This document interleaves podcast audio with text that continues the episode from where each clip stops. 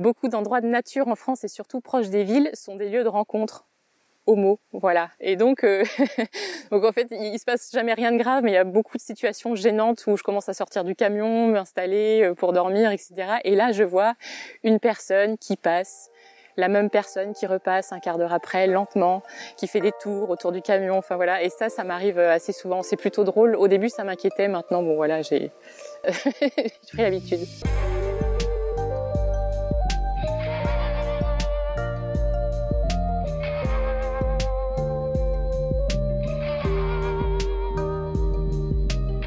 Bonjour à tous. Ludivine de Lamar est naturaliste de métier, basée près de Plohermel, en Bretagne. C'est une invitée d'autant plus spéciale pour Baleine sous Gravillon, et pour moi, que c'est l'une de nos équipières. Une des toutes premières à avoir rejoint l'équipe de BSG. Ludivine est la fondatrice et la présidente de l'association Baleine sous Gravillon. Nouveauté à ce propos, vous pouvez désormais tous, moyennant une modeste cotisation, devenir adhérents de notre association Baleine sous Gravillon depuis notre site, notre page Facebook ou encore le site Helloasso. Rejoindre ainsi notre aventure nous serait une très grande aide. Tout est détaillé et expliqué sur le site Helloasso. J'en profite pour tendre à nouveau la main cette fois en début d'émission plutôt qu'à la fin, car peu d'entre vous écoutent l'outro, le générique de fin, ce que je comprends bien, vu que c'est toujours le même et que je fais pareil quand j'écoute des émissions. Mais ce podcast indépendant, natif, et ses trois petits frères, Nomen, Combat, Petit Poisson deviendra podcast, ainsi que le site, nos réseaux sociaux associés ne peuvent pas, ne peuvent plus survivre sans aide. Nos appels aux dons à la fin de chaque épisode et sur nos réseaux sociaux, sur notre site, ne sont pas entendus, ni vus, ni lus, comme certains d'entre vous nous l'ont gentiment signalé. Beaucoup nous écoutent au volant et oublient ce message. Ce qui explique peut-être que nous n'avons eu que quelques dons depuis le début de la collecte Eloasso, alors que nous arrivons bientôt à 100 000 écoutes par mois. Conclusion, la baleine est forte pour raconter le vivant, mais assez nul pour gagner son pain, ou plutôt son krill, et nous en sommes bien conscients. Nous avons besoin, pour survivre, d'autres partenaires auxquels je relance un appel de tout cœur ici. En attendant de trouver ces partenaires, ou d'arriver à convaincre nos auditeurs les plus fidèles de nous aider, nous faisons comme tout média indépendant qui veut vivre et ne dépendre que de ses auditeurs et surtout pas de ses annonceurs, vu la nature de nos émissions. Pardon donc de vous embêter avec ce énième appel, cet énième rappel, mais c'est le seul moyen à notre connaissance, à notre portée, de vivre, de survivre avant de devoir faire de la pub ou d'arrêter purement et simplement ce qui nous fondrait le cœur. Si chacun de vous nous donnait quelques euros chaque mois sur Eloasso, nous pourrions commencer à respirer. Après un an et demi de bénévolat et beaucoup de sacrifices, pour livrer toutes ces émissions très demandeuses en temps. Vous en avez tous l'intuition. Cette prière étant faite, en sincérité et en amitié avec vous, nous allons maintenant rejoindre Ludivine dans son jardin, où elle va commencer à nous raconter son quotidien de naturaliste, notamment sa spécialité, les chauves-souris. Salut Ludivine. Salut Marc. Je suis absolument ravi d'être avec toi. On n'est pas loin de chez toi, c'est-à-dire on est à Saint-Gobrien, qui est un petit euh, village pas loin de Plohermel. Je te laisse nous situer euh, Plohermel. Plohermel, c'est centre-Bretagne. Euh, on est quand même sur le, dans le département du Morbihan et on est grosso modo à mi-chemin entre Rennes et Vannes. Voilà, pour situer. Tu nous as bien situé. Morbihan, petite mer en breton. Oui. Tu as 35 ans, tu es né en 1985 et tu es né dans un autre bled qui commence par Plo ou Plou. Tu es né à Plumeur. Où est Plumeur?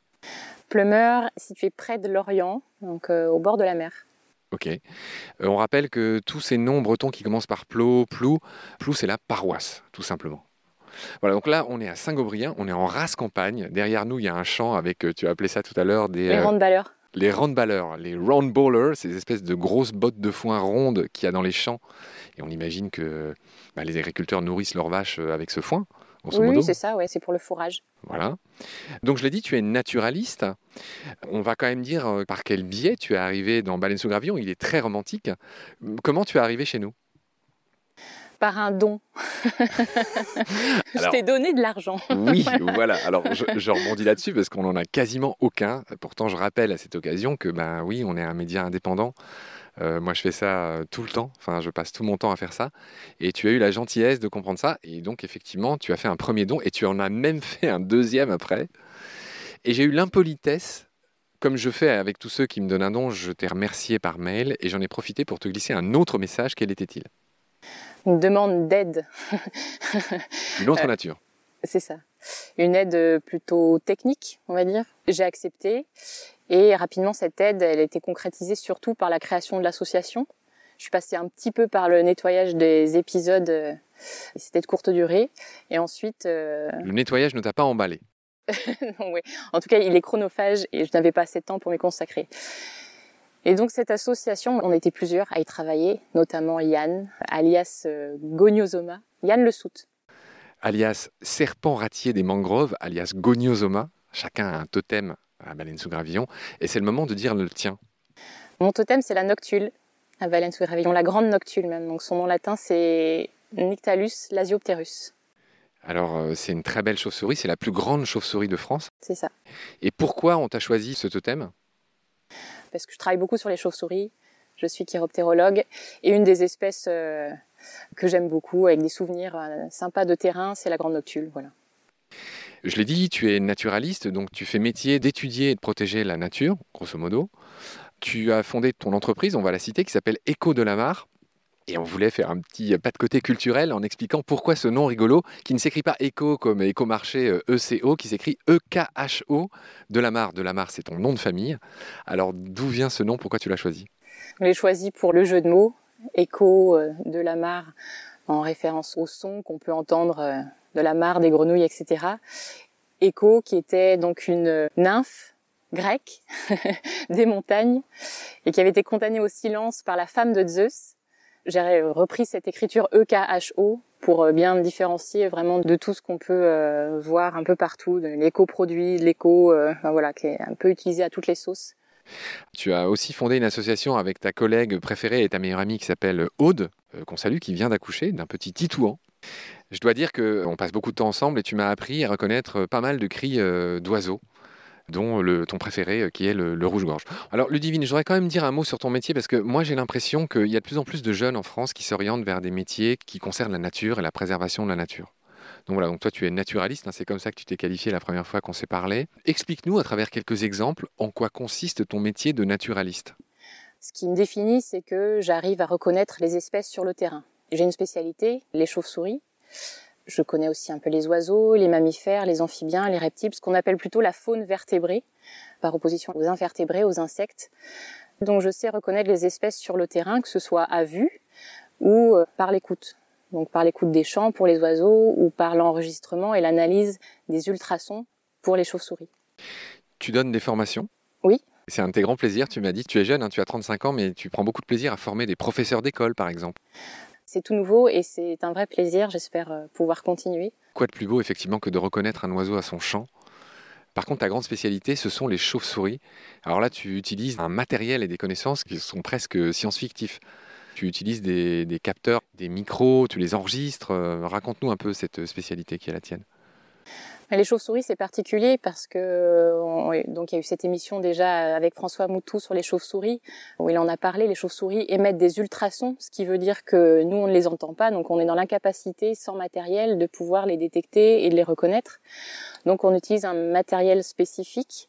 Il y a différents types d'appareils utilisés. Il y a soit les détecteurs où on peut écouter en direct les ultrasons émis et il y a les enregistreurs passifs, donc sont des boîtiers qu'on dépose sur le terrain et qui sont équipés de micros capables de détecter et d'enregistrer les ultrasons et de les enregistrer sous forme de fichiers audio. Et ensuite, il y a donc tout un travail d'analyse de ces fichiers et un processus d'identification pour mettre euh, derrière chaque séquence audio un nom d'espèce. Et voilà, il y a un gros mot que j'ai adoré, c'est hétérodyne. Parce Ah que oui. tu, tu as dit qu'on les entend pas, ces sons, donc euh, le son doit être transformé pour pouvoir être entendu d'une certaine manière, c'est ça? C'est ça. Il y a deux grands modes de transformation des ultrasons euh, utilisés euh, encore aujourd'hui. C'est l'hétérodyne et l'expansion de temps. L'expansion de temps permet de rendre la fréquence audible.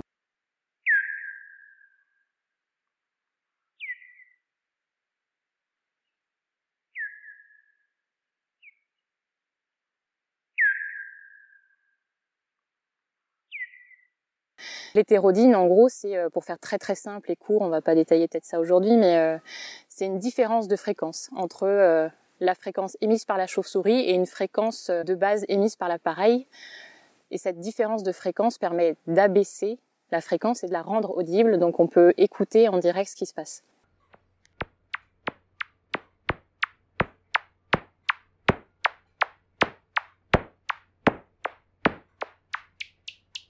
Bon, aujourd'hui, on ne s'est pas réunis pour parler de chauves-souris, on s'est réunis pour parler de plantes euh, sur lesquelles on va essayer de faire toute la lumière et leur expliquer à ceux qui nous écoutent à quel point elles sont importantes. Euh, le lierre, les, ronces, les orties, enfin toutes ces plantes que tout le monde déteste et qui ont une vraie importance et d'immenses vertus.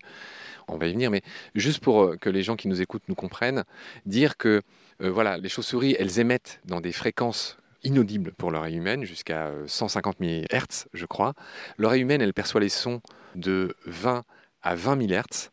Et donc, ce que tu expliques, euh, l'hétérodyne, c'est transformer ces sons en quelque chose audible par l'oreille humaine. Donc, ce pas les vrais sons qu'elles émettent, mais ce sont des transformations, mais qui ressemblent presque à des chants d'oiseaux. Oui, oui, certains sons euh, pourraient euh, ressembler à des chants qu'on entend. euh, C'est assez amusant. Alors, je voudrais juste qu'on finisse de se faire une idée de ce qu'est ton métier. Donne-nous deux, trois exemples de missions que tu as pu faire, pour qui, pourquoi, dans quel cadre. Eh ben, je vais donner euh, des exemples de missions de cette année. J'ai une mission qui est un accompagnement d'un chantier qui est une réfection de toiture dans lequel il y avait une colonie d'oreillards gris, donc c'est une euh, chauve-souris qui est protégée, Quel est le nom scientifique de l'oreillard gris? Le Plecotus austriacus. Tu les connais tous par cœur. hein? Oui, ah, j'espère. j'espère que je ne serai pas collée là-dessus. Donc il y avait cette espèce protégée dans les combles et euh, la mairie a obtenu un arrêté de dérogation pour pouvoir faire les travaux, malgré la présence de cette espèce protégée. La commune m'emploie pour suivre ce chantier et mettre en place des mesures, euh, on va dire, d'accompagnement, de réduction des impacts pour ces chauves-souris pendant toute la durée des travaux. C'est-à-dire leur faire des gîtes, leur faire des trous pour qu'ils puissent passer.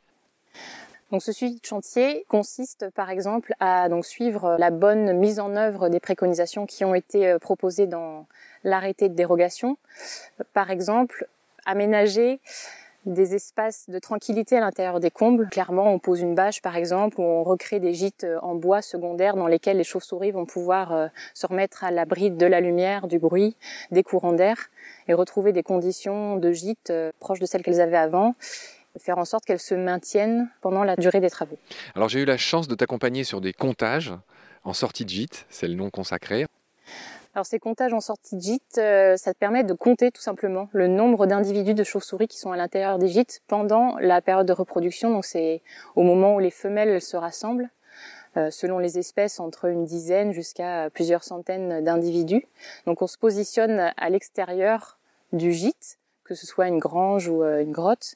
Et à la tombée de la nuit, on compte le nombre d'individus qui sortent. Alors ce qui m'a beaucoup impressionné, euh, je t'ai accompagné, on était avec un de tes collègues qu'on va citer, euh, que j'ai beaucoup aimé, qui était très sympa, euh, Corentin Le Floc, encore un nom euh, typiquement breton. Et avec Corentin, vous avez compté, je crois qu'il s'agissait de petits rhinolophes.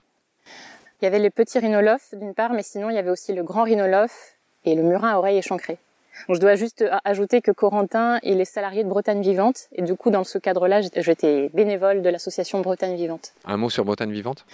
Donc Bretagne Vivante, c'est une association de protection de la nature régionale. Donc elle agit sur euh, toute la région pour la protection euh, et le suivi euh, des espèces de faune et de flore.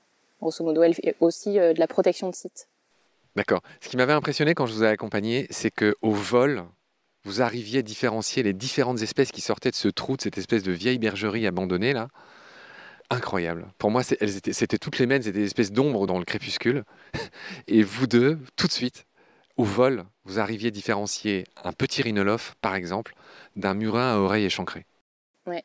Je pense que c'est ta réaction qui nous a fait nous rendre compte de ça parce qu'on on, s'en rend plus compte justement qu'on est capable de faire ça et que c'est peut-être pas si simple. En fait, euh, clairement, par exemple, entre ces deux espèces, il y a deux gabarits clairement différents et des comportements de vol différents qui fait que, en effet, on, on s'en rend compte assez vite.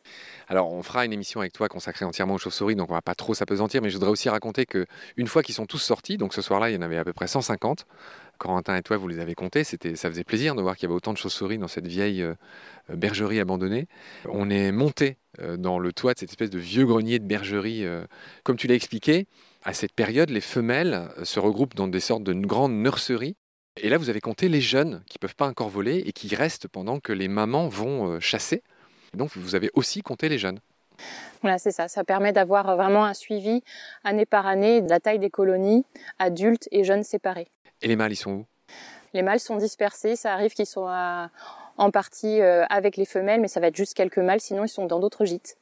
Alors ça, c'était un premier exemple de ce que tu fais euh, dans la vie. C'est ce que tu fais avec passion, c'est ce que tu fais majoritairement. C'est suivi de chauves-souris en général. On a donné euh, deux exemples. Pour ces jeunes qui voudraient aussi devenir naturalistes comme toi, est-ce que tu peux nous donner d'autres exemples de missions que tu as fait? Je crois que tu as travaillé pour un marais.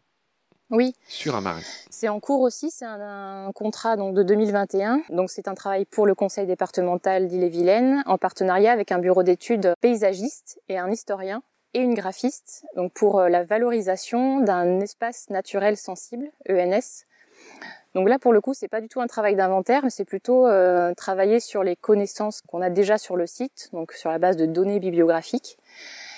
Mon travail donc pour ce contrat qui est la valorisation des marais de Gandel. C'est donc d'extraire un petit peu quelles sont les espèces, les habitats à enjeu et de euh, proposer un contenu qui sera ensuite affiché sur euh, des différents types de signalétiques, que ce soit ce qu'on appelle des totems. Clairement, c'est des panneaux de signalisation sur lesquels on donne des informations sur les espèces. Ici, vous pouvez voir des hérons, vous pouvez voir des grenouilles, des busards. Grosso modo, c'est ça, donc avec euh, des informations euh, chiffrées, des anecdotes sur les espèces, euh, et puis rattachées vraiment à l'histoire et au contexte local. Très bien. Donne-nous un troisième exemple de mission que tu es amené à faire dans le cadre de ton métier de naturaliste. Bah, toujours dans un petit peu ce thème de la valorisation, cette année, pour la première fois, j'ai donné une formation. Ça m'a beaucoup plu. Donc j'ai formé à l'écologie acoustique des chauves-souris, des membres bénévoles et salariés d'une association, et aussi... Comment elle s'appelait? l'AREMIP, qui est basée en Haute-Garonne, à Montrégeau, et puis des enseignants de lycée dans les Côtes d'Armor. Est-ce que ces enseignants de lycée étaient attentifs ou est-ce qu'ils étaient dissipés? S'ils écoutent, ça va les faire rire, mais un peu dissipés, mais comment dire, dans la joie. C'était amusant, ils se sont rendus un peu compte de ce que ça faisait d'être de nouveaux élèves et de devoir se concentrer toute une journée. Donc voilà, on arrive un peu à la fin de cette longue présentation, mais je voulais que ceux qui nous écoutent se fassent une idée de ce beau métier euh, de naturaliste. Est-ce que tu peux nous donner une idée de ton rythme de travail? Enfin, moi qui te suis de près, je viens souvent chez toi et je l'ai raconté tout à l'heure, on est allé euh, compter des chauves-souris ensemble et tout ça. Tu m'as expliqué en, concrètement ce que c'était ton métier. C'est pas un métier de tourpeau. Euh, je voudrais que tu nous donnes des exemples d'horaires, qu'on comprenne qu'il ne faut pas que ça fasse peur, mais, mais par exemple pour ces histoires de chauves-souris, c'est difficile d'avoir une vie euh, tranquille. Oui, si on s'intéresse particulièrement aux chauves-souris, il faut quand même aimer être euh, le soir, la nuit dehors, sinon il vaut mieux penser à autre chose. En tout cas, pendant les périodes actives des espèces, c'est beaucoup de temps dehors et donc des journées un petit peu à rallonge Soyons concrets, tu sors à quelle heure pour poser les micros, tu reviens à quelle heure pour les rechercher? Ben, Par exemple, un mois de juin où il fait nuit très tard, euh, c'est euh, une sortie à, 20, entre, à partir de 20h, disons, et le matin, c'est à 6h. Pour aller rechercher tes précieux micros hein, qui coûtent très cher? Oui, c'est du matériel coûteux. Donne-nous une idée du, du prix d'un micro, par exemple, pour enregistrer passivement les chauves-souris. En moyenne, ça doit être 1500 euros à peu près. Ouais, et tu en mets trois à chaque fois euh, sur un site. Hein. Ça dépend des sites, mais oui, en tout cas, il y a plusieurs enregistreurs posés par site. Donc, euh, il y a un enjeu à ne pas se les faire voler, euh, d'où l'intérêt d'y aller de nouveau tôt le matin pour récupérer et pas laisser le matériel sur place. Voilà, je tenais à le dire, c'est une réalité de ton métier. En tout cas, ben, tous les Kiro le savent. Hein, ce matériel-là coûte cher. on fait pas ça juste. Enfin voilà, il faut du matos. Donc le mois de juin, traditionnellement, c'est un mois très difficile bah, pour tous les naturalistes. Hein. Il n'y a pas que toi. Euh, les, gens bossent. Enfin, c'est exténuant. Euh, j'en sais quelque chose. Quelles sont les autres caractéristiques de ton métier? Est-ce que ça gagne bien, tout simplement? J'ai peu d'ambition de ce côté-là, donc euh, je dirais que oui, je m'en sors bien. L'activité marche bien. Et si tu veux un chiffre, peut-être? Oui, bien sûr. Ouais. Donc après 4 ans d'existence, je dois être à peu près à 2000 euros euh, par mois. Net? Oui. Voilà. Tu factures quand même 500 euros par jour hein, Oui, quand tu as une mission. c'est ça. Donc tu n'as pas d'émission tous les jours, mais c'est juste pour dire que c'est quand même... euh, Enfin voilà, c'est... C'est 500 euros la journée, c'est ça, euh, sachant qu'en effet, euh, tous les jours de l'année, évidemment, ne sont pas facturés, loin de là. Et après, c'est en tant qu'indépendant, c'est très variable de, du plan de charge année par année. J'aurais qu'on finisse par quelques anecdotes concernant ton métier. Est-ce que tu en as qui te viennent en tête, euh, qui sont dignes d'être racontées dans ce premier épisode de Baleine sous gravillon qui t'est consacré? Oui, ça va être euh, les rencontres de nuit sur le terrain, qui peuvent être assez drôles, souvent qui sont, comment dire, anodines, c'est-à-dire qu'il n'y a rien de grave qui se passe, mais il peut y avoir un peu de coup de flip ou des choses comme ça. Tu parles des, des êtres humains, hein? Oui, des Tu parles êtres pas humains. des blaireaux, des sangliers et des renards. Des surprises ou des micro-frayeurs, mais qui durent pas longtemps par les animaux, ça arrive aussi. Un sanglier qui arrive euh, d'un coup, euh, etc. Mais c'est plutôt lié à l'homme. Moi, dans mon organisation, il se trouve qu'en fait, j'ai un fourgon aménagé, je dors dedans pour m'éviter de faire des allers-retours d'un site à l'autre. Quand je pose les enregistreurs, ensuite, je dors sur place et je dors dans mon camion.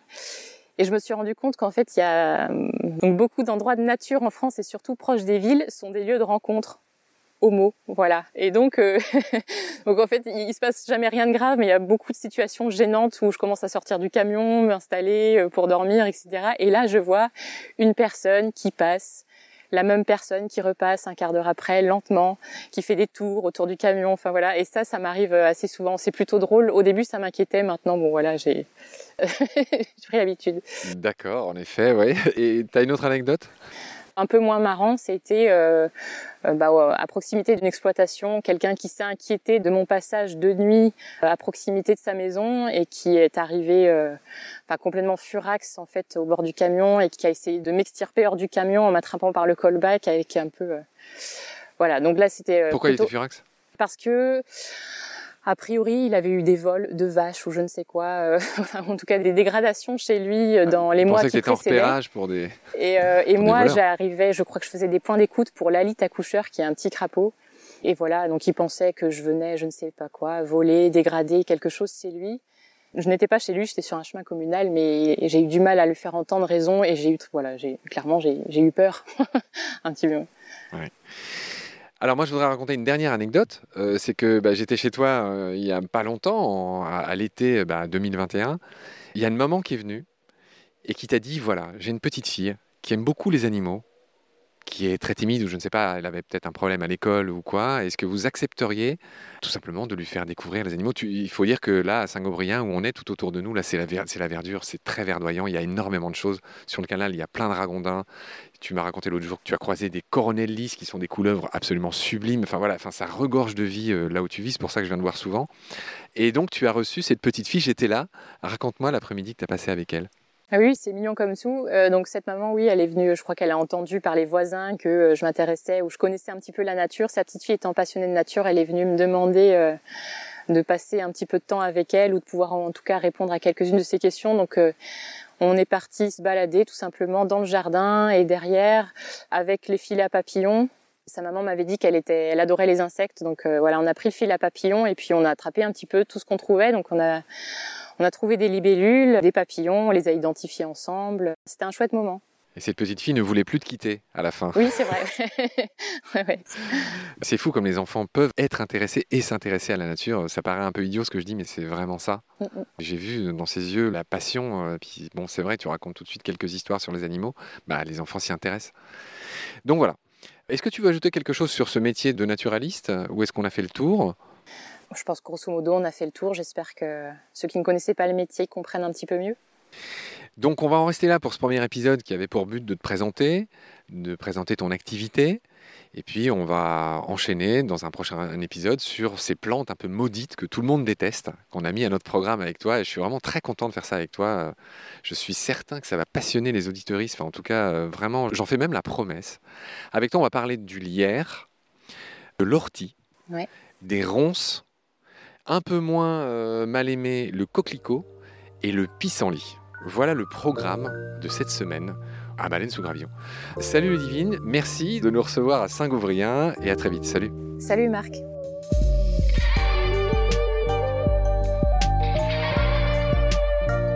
C'est la fin de cet épisode. Merci de l'avoir suivi. Pour continuer, nous avons besoin de votre soutien. Vous pouvez vous abonner à nos podcasts, partager les liens, devenir adhérent de l'association BSG ou encore faire un don sur Helloasso ou sur Tipeee. Grand merci par avance. Je remercie tous mes équipiers pour leur aide précieuse. Je vous retrouve bientôt pour de nouveaux épisodes. Et d'ici là, prenez soin de vous et de ce qu'il y a autour de vous. Merci. À bientôt.